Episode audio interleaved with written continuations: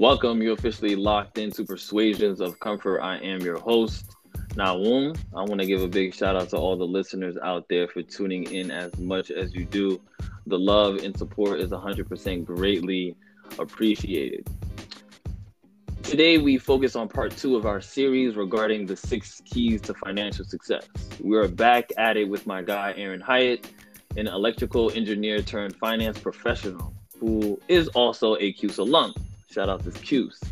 Now, just to reiterate a little bit about Aaron's background, Aaron has worked as a business analyst in the financial industry for the past seven years. One of his proud achievements is paying off $60,000 of his own personal debt over the span of two years, including $40,000 in student loans and 20K in credit card debt. Seeing the value of economics and ownership in the Black community, Aaron teaches personal finance via Instagram and helps aspiring entrepreneurs to open their own LLCs. Aaron is also an author of a book titled The Six Keys to Financial Success. The link is in his bio. Make sure you grab that when you get a chance. And he helps his peers manage debt via How to Get Out of Debt course. Aaron, welcome to the show. I appreciate you for coming back a second time. No problem, bro. Thanks for having me. Mm-hmm.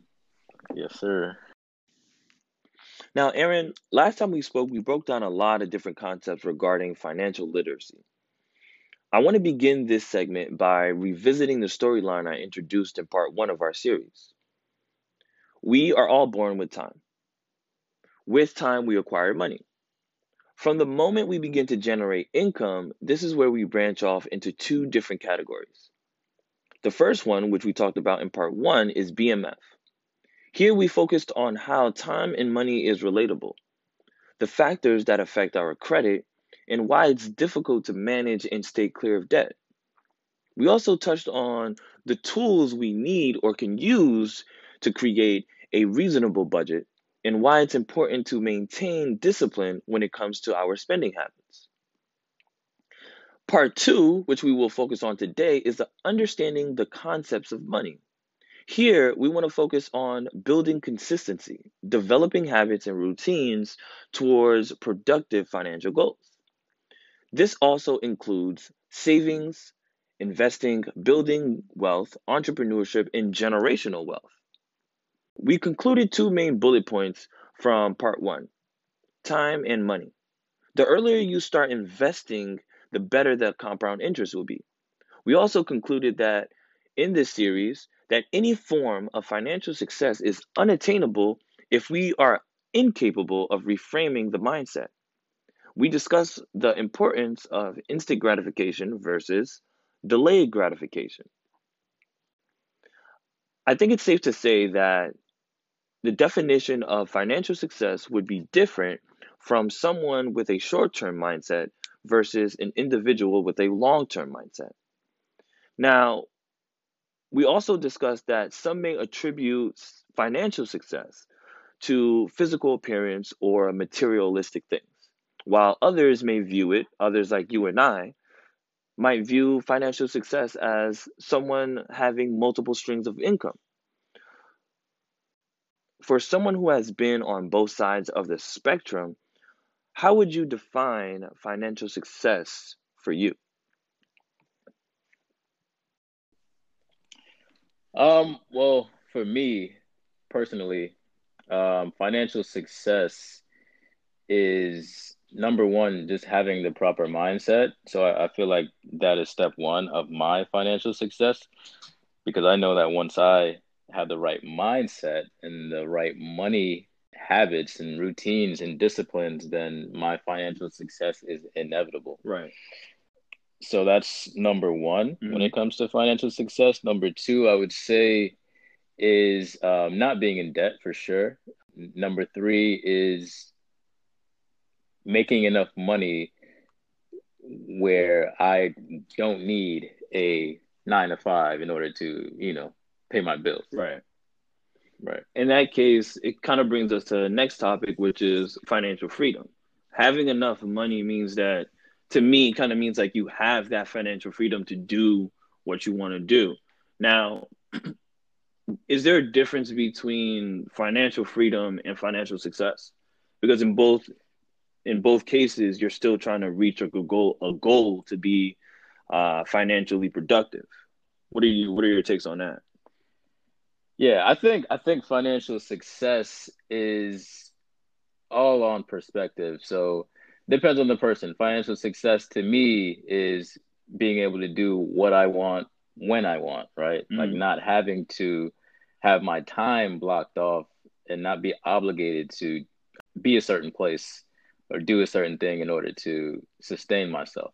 Okay. But another person might say financial success to them is saving up a thousand, five thousand, ten thousand dollars for this savings account. Right. So financial success really is really just dependent on you.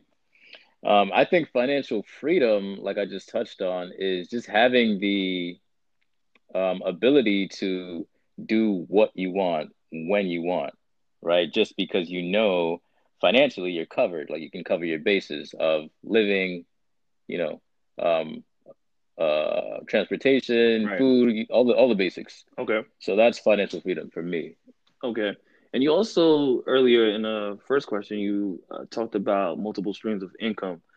L- like you said, financial freedom and financial success, you know, depends on the person, and sometimes we may att- attribute success or financial success with physical appearance or materialistic things. Um, some people view it as having multiple streams of income. How did you go about accomplishing uh, getting or attaining multiple streams of income?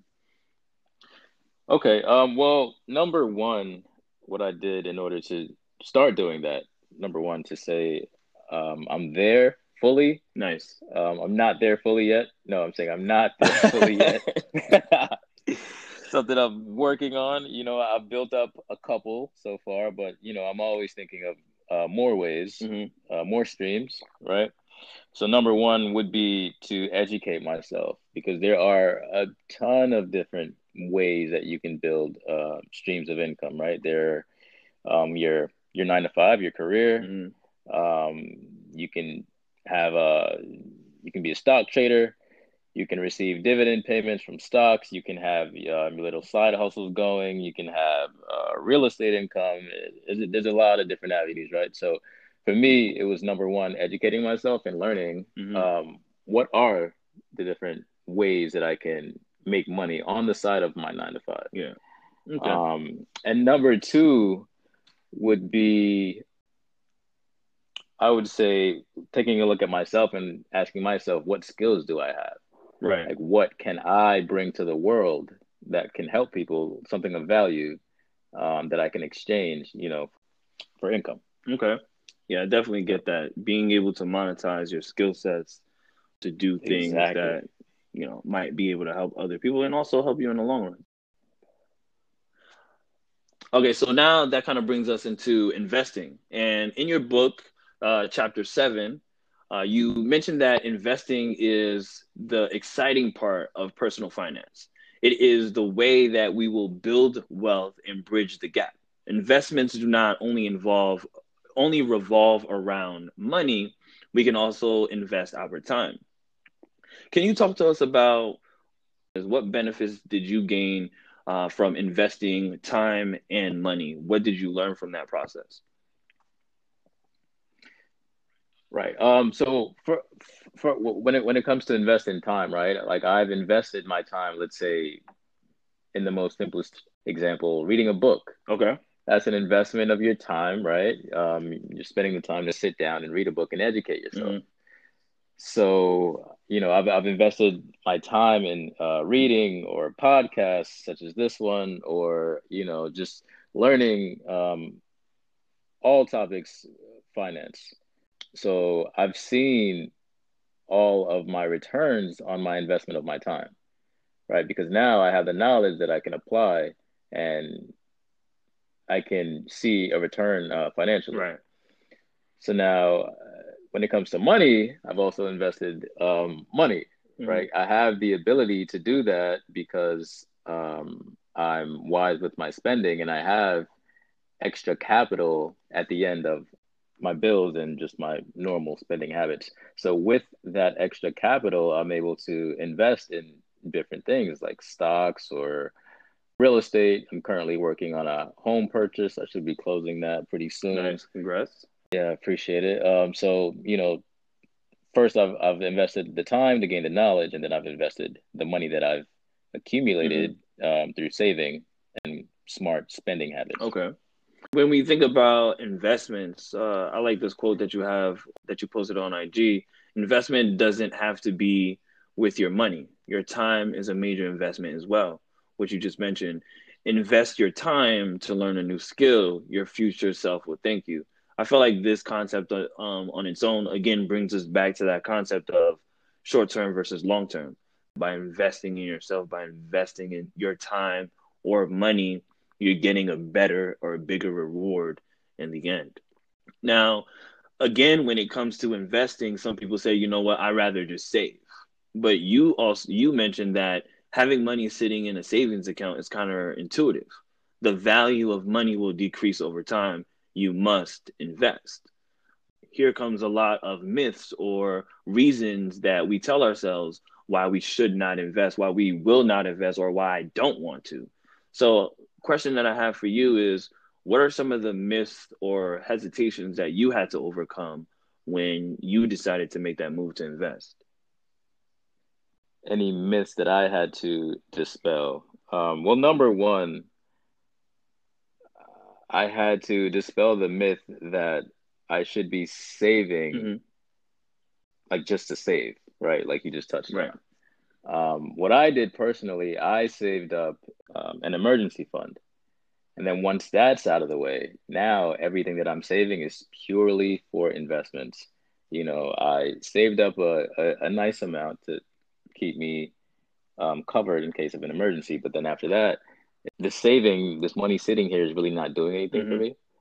One, and like you, you touched on before, um, uh, there's a concept called inflation, right? So every year, year over year, um, prices go up across the board. Exactly. Like rent, rents go up, housing um, items go up. So it was I had to get over the mindset that I should just save, save, save, save, save, save, save, save, mm-hmm. save forever. But it's really just like save, save, save, and then start investing, investing, investing. Okay. Um, so that's that was a, a huge uh, something that I had to just just learn about. That answer, that response, solid.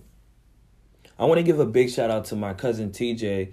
She is an entrepreneur and a business owner of an online store called Jourd Jewels. You can check her out at shopjourd.com. That's shop J O U R D.com. And based on the conversations we've been having lately regarding money, saving, budgeting, and especially investing, I can tell that she's looking to get to her bag. I mentioned that I started learning about high frequency Forex trading and how I want to take full advantage on how to make money off the Robinhood app. Some of the hesitations and concerns that she brought to my attention are some of the most common ones that we hear all the time. Not having enough funds to start. The learning process is too long. The stock market is too risky with so much uncertainty, especially nowadays, there's no real guarantee, especially for individuals who don't really see the big picture or think long term. What can you tell folks who have these types of concerns and hesitations when it comes to initiating their power to invest? Yeah.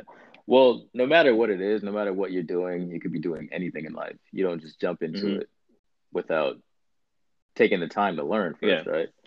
Um, so you know, get some lessons under your belt, get some knowledge under your belt, right? So when it comes to stock market investing, there are risks, but a lot of them can be dramatically lowered with some education, yeah. right? So you know, there are some people who just jump into it and uh, make risky trades you know, there are a lot of investment vehicles that are completely yeah. safe, like, you know, very, very, very low risk and almost pretty much almost guaranteed, right?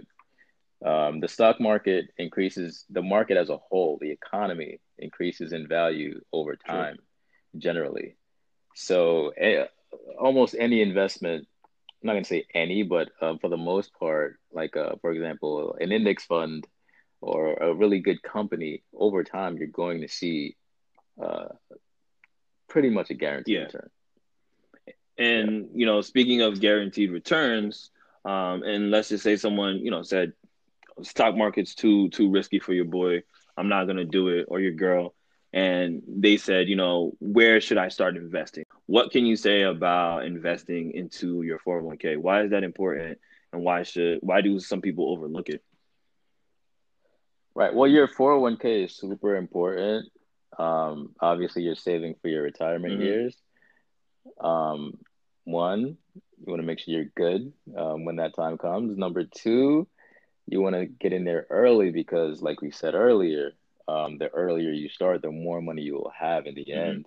And and number three, and my biggest uh, reason for investing in my 401k is that it's free money. Like you're getting, you're getting, you're getting, you're getting. Not only are you contributing to your retirement account, but so is your employer. Um, and your employer is not going to contribute if you're not Yeah. because your employer is going to match what you're contributing up to a certain point. So, you know, you don't, don't want to leave free money on Mhm. the table. So that's really, really important.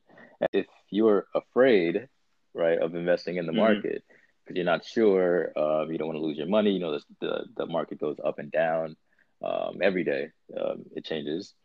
Um, like you said, retirement accounts are, are good vehicles that are really, really safe. 401ks, um, their IRA accounts, which is uh, self-funded retirement Mhm. account. So your your employer doesn't contribute to that.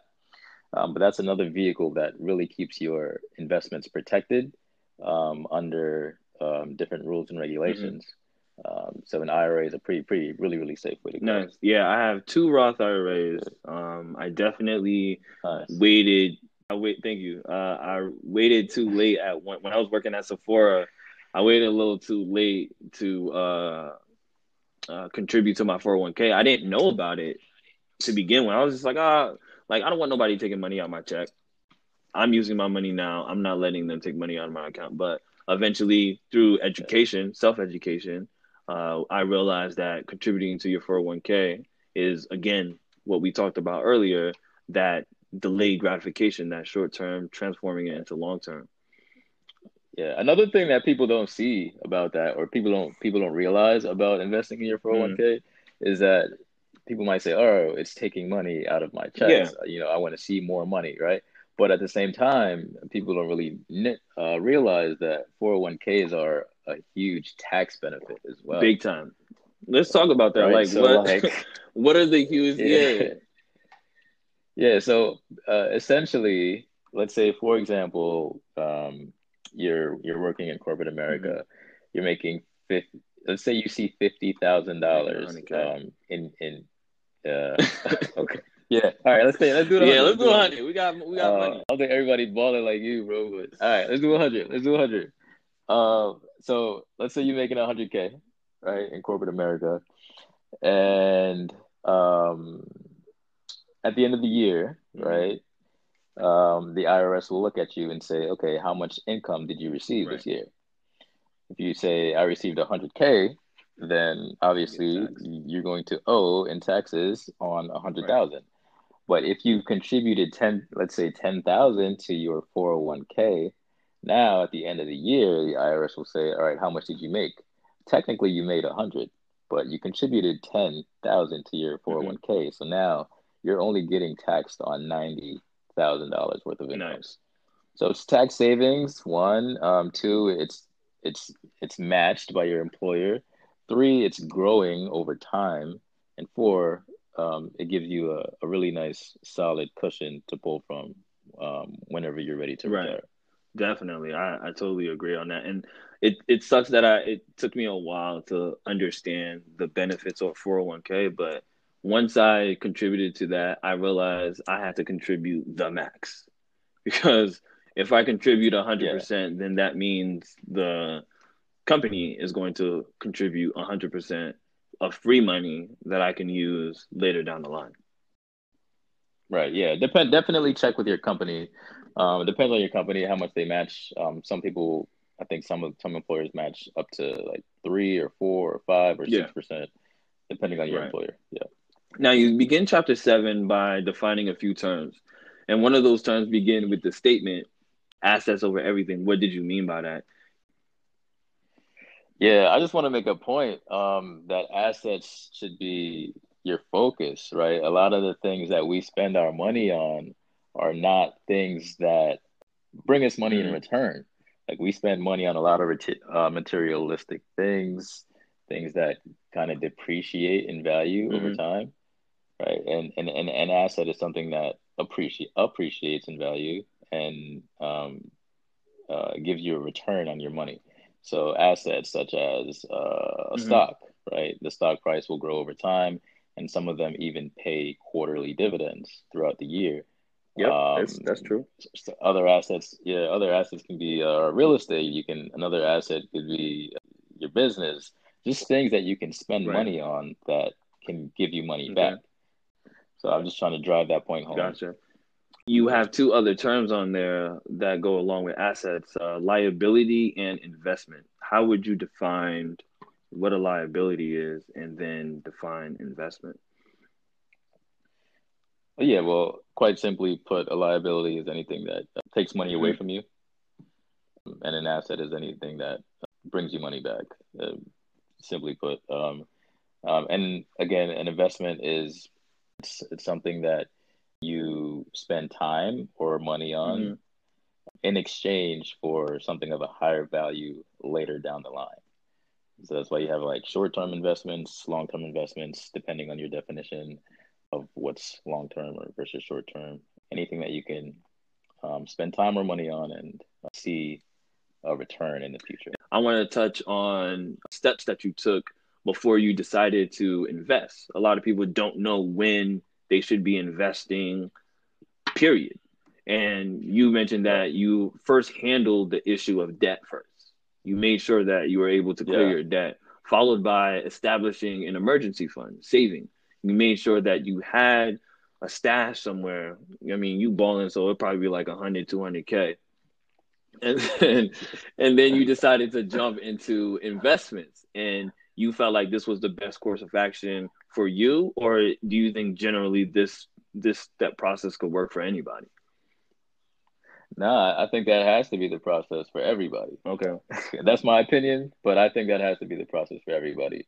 Um, uh, kind of just a a, a pre-step would be to educate Right. yourself on a wide variety of financial Mhm. topics.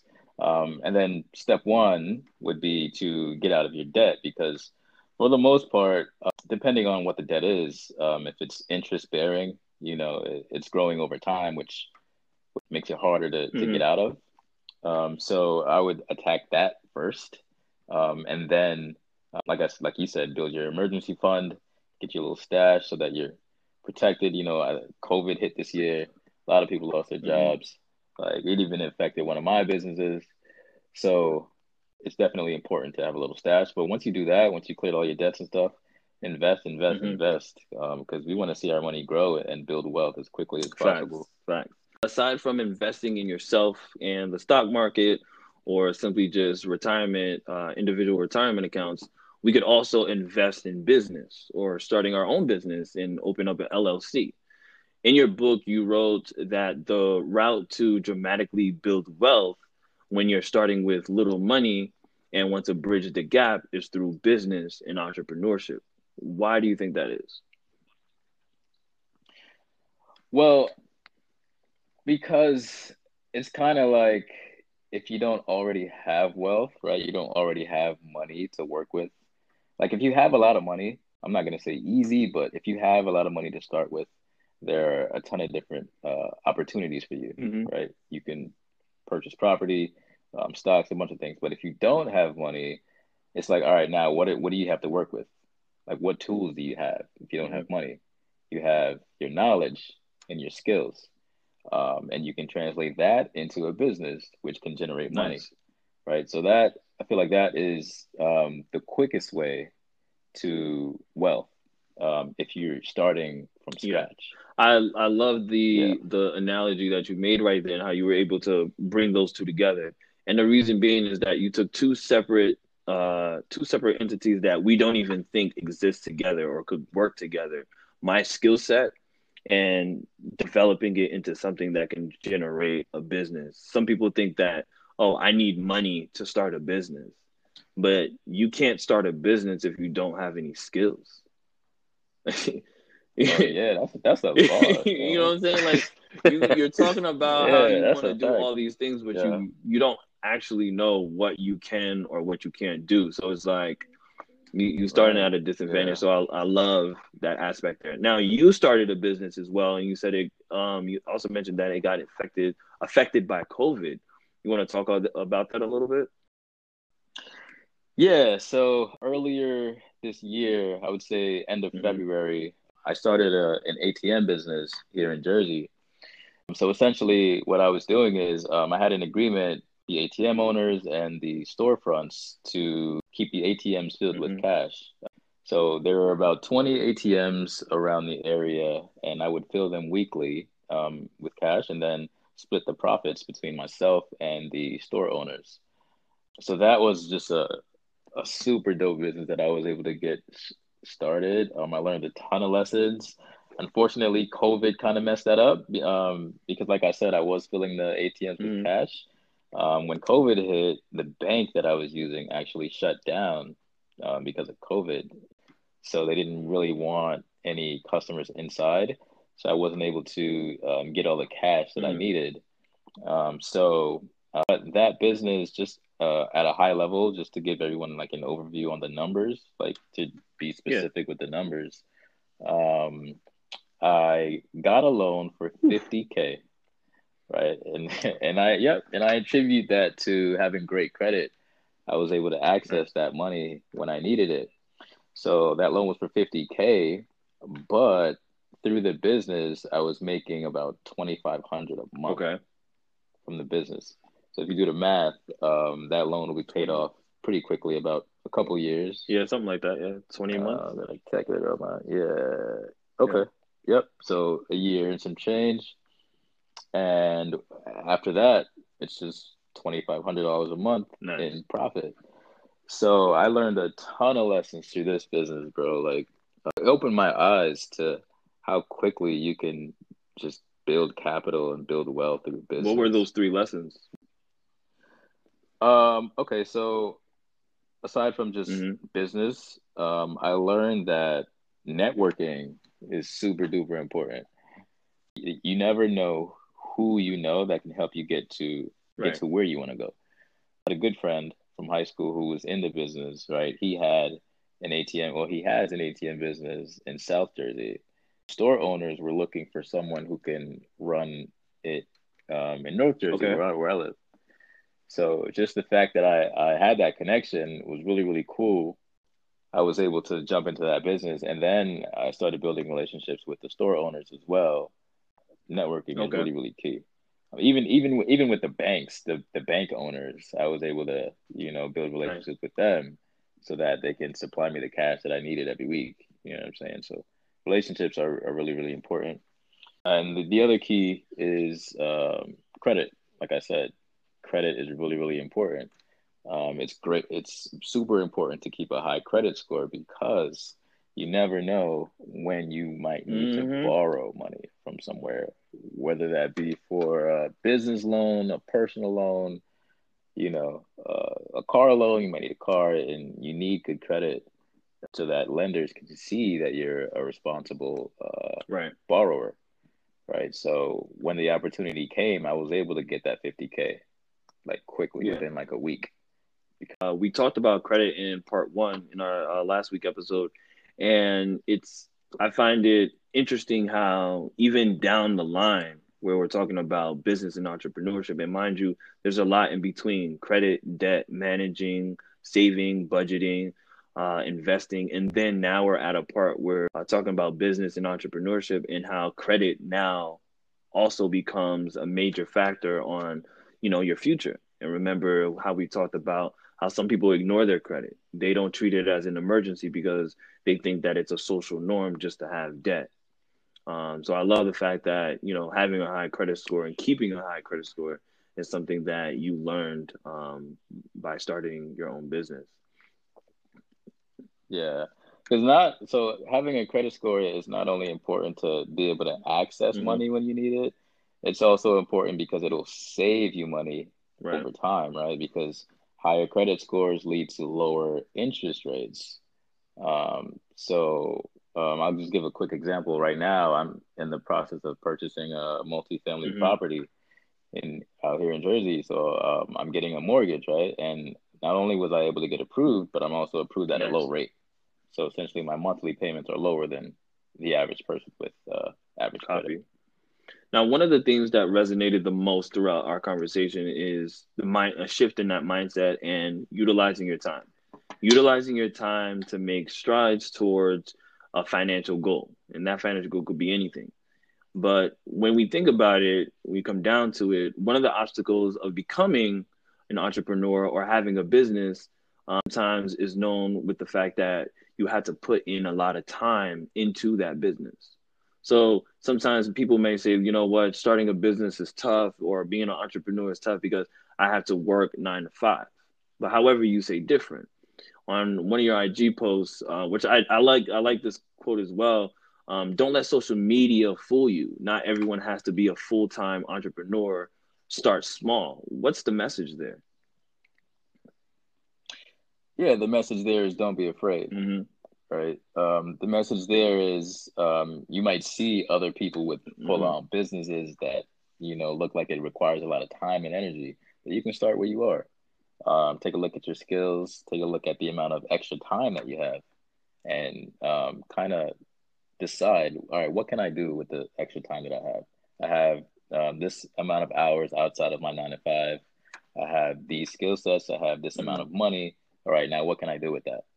And I can start small. Start small. Build your customer base. Um, build that experience. Period. Uh, you know, start where you are, and it'll take you really, really far. But it's really just important Copy. to just start. Period. Yeah. Getting started. That's yeah. how it was with my podcast. Like I I had this idea for the podcast about three years ago. And um, mm-hmm. I earlier this year I dropped my very first podcast. I was talking about it for two years and never actually put something out until my cousin said something like, "Yo, you know, what's the deal?" Uh, friend Sophie also yeah. said the same thing, like, "Yo, like, where's it at?" So I had to drop, I had to drop something. So shout out to my cousin VP and Sophie for that push. Yeah, it's crazy once you start, you look back like, wow, well, I really had exactly. to get started and now momentum is building, and mm-hmm. you know, feels good for sure. Uh, with that same quote, you continue saying, once you learn how to monetize your skills, you can reinvest into yourself and into your community. We can make our own money, we can start our own business, and we can build our own brands. Our dollar is power. Now, I want to put a tag on this statement here. I love this one, and we're going to jump into something real deep here the keywords that stand out to me is community and our dollars power. And it brings me back to the conversation that we had um, a couple weeks ago, uh, seeing the value of economics and ownership in the Black community. What does that mean to you? What, what, what were you thinking about when you said that? The economics of ownership, just ownership and then Black community, because we know within the Black community, it's hard to own anything. Like what are your thoughts? What were you thinking when you when you posted that? Well, yeah, that's that's everything right there to me. That's really the reason why I, you know, just even go so mm-hmm. hard in general. Um, I just feel like that's super duper important, right? As a culture, we kind of have a um, other people have had a head start on us for mm-hmm. one reason or another, right? So it's kind of like you're playing catch up and then you can see the effects of that lack of um, ownership in mm-hmm. our communities, right? It kind of trickles down to everything in society. Um, it trickles down into education that we receive in our neighborhoods for our children, um, the opportunities that we receive because we're not in positions of power or positions of uh, um, financial strength. Um, period. Like it's just super duper important for me. Uh, I know it, it has a, a huge, huge effect on not only me but people that I'm close to, my community, um, people that I yeah. care about. You know, it's really, really important. I, I think like uh, since there are a lot of just social inequities that we face, um, and there are different ways to combat that and improve um, the situation in, mm. in, our mm. communities, right? Uh, yeah, I feel like once we build wealth, that's where the real change mm, starts. Yeah, we're gonna talk about wealth in a in a second, but why is ownership so hard to obtain? Um, I, I think it's a little difficult to attain just because there are so many kind of old, already established companies and systems that have been around for decades and generations and passed down from mm-hmm. generation to generation. Right? Most of the things that we use, most of the products that we consume, the media outlets, the stores that we go to, just all the everyday um, items that we purchase are owned by yeah. other people. So it's kind of like, you know, you, you're starting from scratch and you're building new brands. There are already these other brands that are already established, and you kind of have to build that um, just uh, from a branding standpoint. It's not saying that there's no point.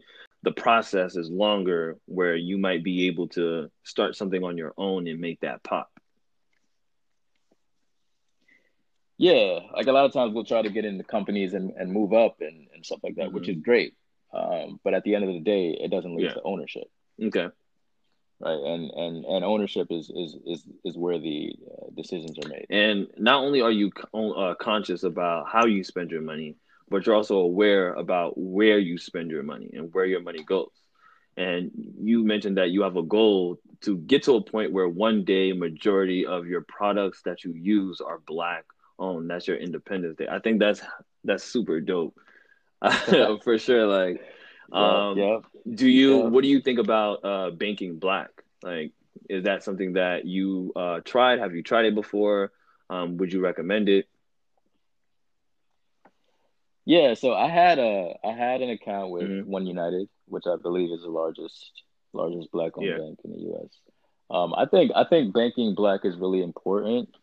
Um, because banking black just has a lot of uh, positive trickle down effects, right? Because a lot of the people people don't realize that um, a lot of the loans that people get, right, whether it be for car loans or or home loans or some student loans, they come mm-hmm. from banks, right? And a lot of these banks who are owned by other people, some a lot of them are kind of biased in their lending, and there are stats to prove that you know, a lot of these banks are lending are giving lower approval rates and higher interest rates to equally qualified people um, on both sides okay. of the spectrum.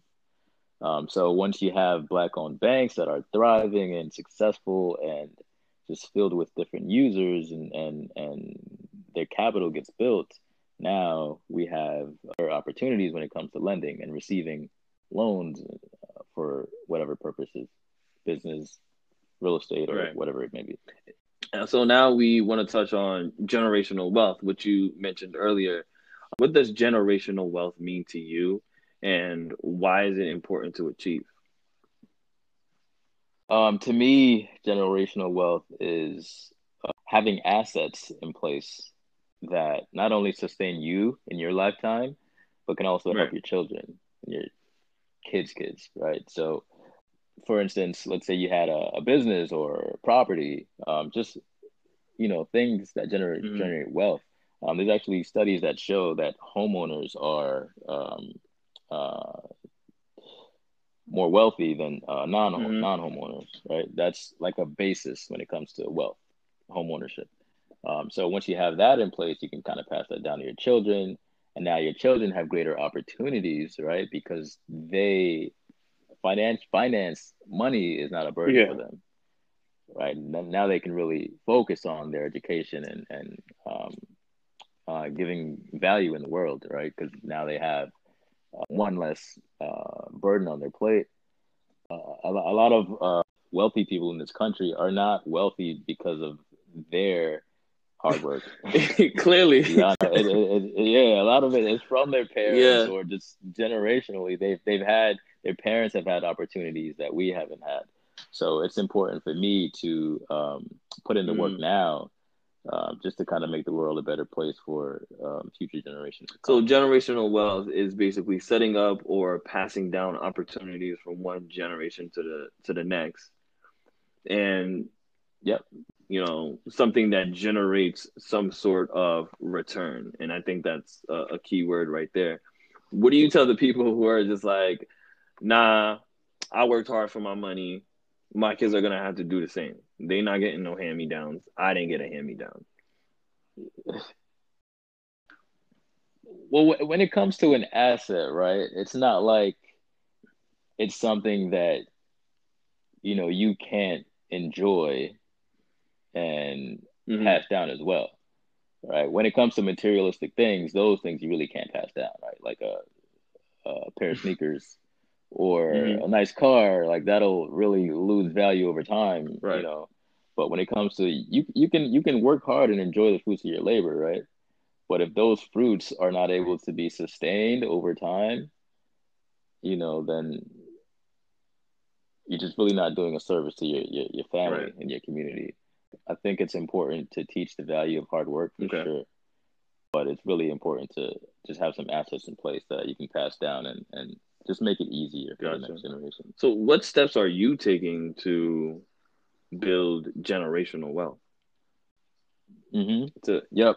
So for me, it starts with, with my mindset. Number one, like when it comes to just how I manage the money that I make right mm-hmm. now, right? I have, um, I do work in corporate America. Um, I work in New York City with an investment firm, and the salary that I'm receiving right now, the way I'm managing that leaves me with a lot of extra money at the end of the day that I can use to invest. Mm-hmm. So that step one is really just getting rid of the instant gratification and, and making purchases to impress other people. Like those are just things that I'm not doing right now um, because it leaves me with more capital that I can invest with. So uh, one, I'm saving a lot of my income and I'm putting that into assets such as um, the stock market and uh, real estate. Number two, I do intend to build a really nice real estate mm-hmm. portfolio. I'm starting. I know out here in Jersey, New York, the tri-state area, like prices on homes Ridiculous. are crazy. So um, I've actually been searching for a while for just like a, a pretty decent deal. Um, I think I found one. Like I said, I'm in the process of closing mm-hmm. on one right now. Um, just have to renovate it once I once I get it. But um, we're I'm in the process of closing that one right now. So I do plan on building a nice real estate portfolio, one that I can pass down to my children, um, you know, and then for their children as well. Um, and then that just leads to so much opportunity. I got that for sure. And one of the issues or problems that we face when it comes to uh, ownership, building generational wealth is that wealth gap. And we talked about this as well a little bit. I want to ask you, why does the wealth gap continue to get bigger? Ah, why does it get bigger? Um, like I said, man, it, it it in a lot of in a lot of instances, it takes some money to make like it's very easy to grow mm. your wealth when you already have wealth to begin with. Like ten dollars invested into the market at a uh, let's say a hundred percent mm-hmm. return, right, turns into twenty. But if you have ten thousand at a hundred percent return, that turns into yeah. twenty thousand. So it's it's very easy to you know expand that wealth gap. Number one, number two, I I, I think and this is something that I see personally, um, even with myself. Like I didn't have just the financial education. Like I did, a lot of the things that I know now, I didn't learn growing up. um, I started learning once I started working um, in in finance. So I just think that education, that knowledge, is a knowledge gap as well, not just Mhm. a wealth gap. You know, uh, for for one reason or another. Um, so that it's it's very easy for that wealth gap to continue to grow. But I think um, things are really changing now. You know, I see a lot more people being comfortable with the, the conversations of money. You know, money was not something that we talked about growing up. I think that should be just like a table Yeah. talk. Like I feel like at talk at dinner with your family about money, like it's really important. Like we should normalize that. Okay. Um, so I, I think it's really changing, but it's it's gonna take some time and some effort. But I think um, it's a hundred percent a problem that can be Right. solved. So you say it's the the lack of education, the lack of internal conversations with friends and family, uh, making the conversation about money a social norm. It's one of the things that the wealth gap does is it limits our access to capital, um, opportunities that can Right. multiply um, over time, hmm and Yeah, so it's not it's not just uh it's not it's not just education. It's it's it's a lack of education, a lack of wealth, just capital to work with, and a lack of Mhm. opportunity. That's really important. Like he just said, that you can kind of insinuate that if those people who have the money, it gives them room to make rules and regulations about who can actually enter the club. exactly. And there have been rules and literally laws set up in place that you know kind of limits opportunities for Mm. people of color and um, just uh, minorities in general. Um, you know, there have been things, and there continue to be things. Even when it comes to lending, to this day, lending practices are um, disproportionate. Mhm. So it's really just a lack of opportunities as well. Okay, Yeah. so and I kind of want to take a well, I feel like this kind of leads us into uh, the culture. I want to talk about the culture as well and how that relates to you know generational wealth, ownership. Um, when you think about it, social media plays uh, a huge role um, on how uh, we make moves and how we move around. It displays a lot of talented, you know, people. You know, we I hands down, like we talked about, I feel like we do have the best culture. Everybody wants a taste of black culture, whether it's food, dancing, music, sports, whatever the case may be. We got the juice, and it's clear that we got the Got the sauce, sauce. You feel me? And one thing that you mentioned is our dollar is power. You know what I'm saying? So we, um, I remember before I asked the question, I was having a conversation with a friend of mine, and she said something that was interesting to me, where she said that the black community has the largest spending capital, and she followed that up with, how do we chip away at the system that's designed to keep us distracted from obtaining wealth? And that brings us back again to the culture. Like, what are we doing? Why are we not mobilizing in a way for us to make sure that our dollar is power? So, the question for you is when you think about these two things and how they correlate to each other, what are your viewpoints on the black culture and the fact that, you know, we have the biggest spending capital? Like, how would you change that around to make it work in our benefit? I don't think it's anyone's fault per se in Yeah. the culture, right? I I think I think it's just human nature, right? So when you come when you're coming from a place Mhm. of lack or a place of not having, once you start accumulating something, you kind of want to show it off, and that's just human nature, and that and that leads to flex flex culture and and blowing money fast, like you said. Um, going to VIP, getting the Yeah. bottles. I've done that. Like We all done that, yeah. uh, you know, just making purchases to show that it's kind of like a, a stamp, and because you know, just looking at uh, your surroundings, that uh, we come from a lot of us, not not all of us, but um, as a whole, when it in, in comparison, um, a lot of uh, people of color are coming from poverty and, and places of lack, so it's very easy to want to um, just Yeah. display how far you've come, basically.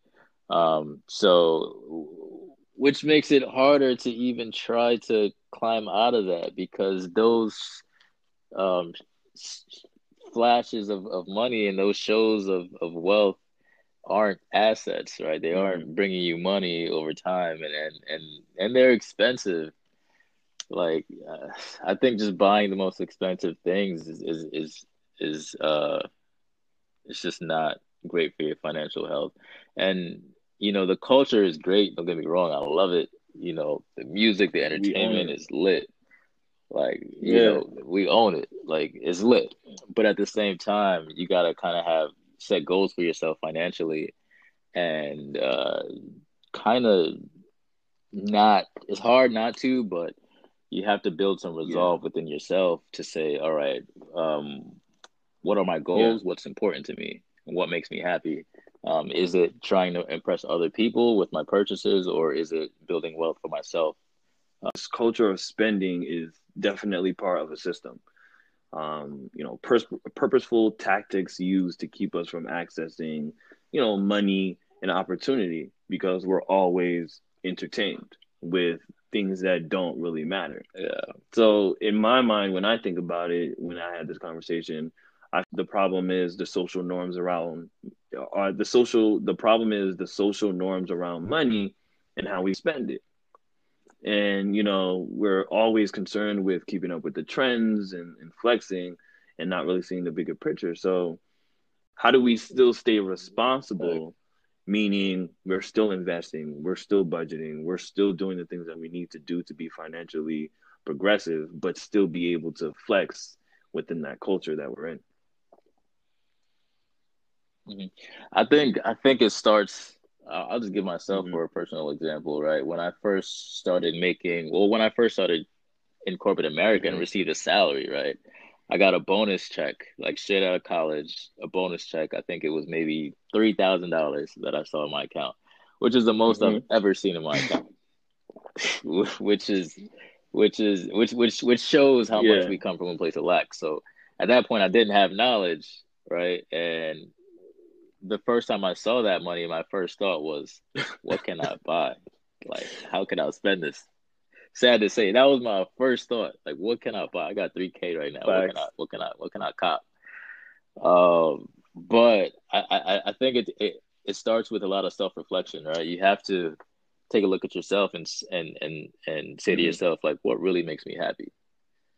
It's not materialistic things. It'll never be. Like, you have to really uh, learn about yourself and say, all right, what what what what what makes me feel good? Like, is it spending time with like for me personally, it's spending time with friends and family. It's exercise. It's achieving my goals. Like those are the things that really feed my my spirit. Um, it's not materialistic things. So it really starts with that. I think it starts with self reflection. Um, and don't get me wrong, like it's we work hard. Um, we're young. We're enjoying life. Like I'm not saying don't right. drop any money on anything, but uh, for the most part, a lot of the things that we're purchasing are highly unnecessary, like to say the least. Um, so you know, I think you can you can you can enjoy yourself and and spoil yourself mm-hmm. um, within reason. Set a budget for yourself. Um, add a little bit of money just for you know play money for yourself but just make sure that um, it uh, you set your goals, set your budget, um, leave a little bit a little bit of money in there um, just to really enjoy yourself, but make sure that you have right. goals that you're um, striving for. And how would you uh, suggest that someone reinvest money into their community? So, how other than investing into Black businesses, what other ways would you suggest someone to invest money in their community?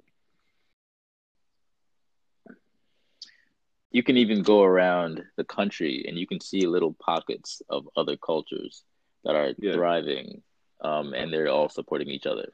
Like there's neighborhoods like a town over from me that are completely let's say for example jewish. Um, like i'll see like a jewish laundromat jewish grocery store a jewish uh, uh, doctor's office. They're all supporting each other and that's great I love it, and you know, and it's it's helping their community to grow and thrive. So I, I think it's important to, mm-hmm. um, number one, just keep continue to set up businesses like investing investing in your own business is a way to help your community. It's a black business that um, you're giving people the opportunity to support. And, and once we're able to start our own businesses and start building ownership, now all of our money is circulating, right? So whenever we need a loan right. or something, um, there's a black bank that can loan it to you. Um, you know, you're spending money with your counterparts and they're spending money with you as well. And that just leads to a lot of circulation and a lot of growth. I think you can invest in your education, um, not only for you, but for your, uh, um, your immediate circle, your friends, your family, you know, talk about money, learn about it, read books. We're living in a society where it's just like uh, individualistic views. Not everyone thinks about community advancement, right? And so that's why I had to switch, especially like with COVID now. It's just like, yo, it's simple, just wear a mask. Society, this is the culture where a lot of people think just for themselves and they don't want to advance the community as well. if you had the capital to own or have any business anywhere in the world, what would your business be and why? You know, here's 50 mil, 100 mil. What, what would you, what type of business would you have? Mm. Well, I think mm-hmm. just in today's world, it's 2020, right? Um, it's it's it's the wave of tech um, so I am playing with a, a, few ideas in the tech space. I would mm-hmm. definitely own a, uh, a tech company of some sort. Um, I feel like uh, tech really bridges the gap. You know, it, it, it makes it easy to connect. I, I feel like it would have to be something that's tech inspired, something tech inspired that can help okay. the black community gain wealth somehow. Maybe recruiting software that recruits for diversity or a lending software, a, a, fintech company, a financial and tech company that assists people in getting business yeah. loans or whatever the case may be. Something in tech for sure. That's a solid business plan right there, if you ask me. Now, Aaron, can you share any final gems with our listeners how can they get in touch with you? What can they expect from your course? And what's next for you coming up on the horizon? Yeah, you can definitely get in touch with me through Instagram. I, I teach a lot of different topics up there, so um, you can just follow me. Um, I'll be dropping some content consistently just to teach finance. Um, and if you want to support, um, there's an ebook that I wrote. Check that out. Uh, also, a course that I've created on how to get out of debt using the skills and techniques that I used to get out of my debt. Um, and also, if you're planning on starting your mm-hmm. own business, I can also help you start your LLC. Um, so I just want to say to the people, like, uh, continue to strive, like, set goals, build great money habits, educate yourself, educate yourself, educate yourself.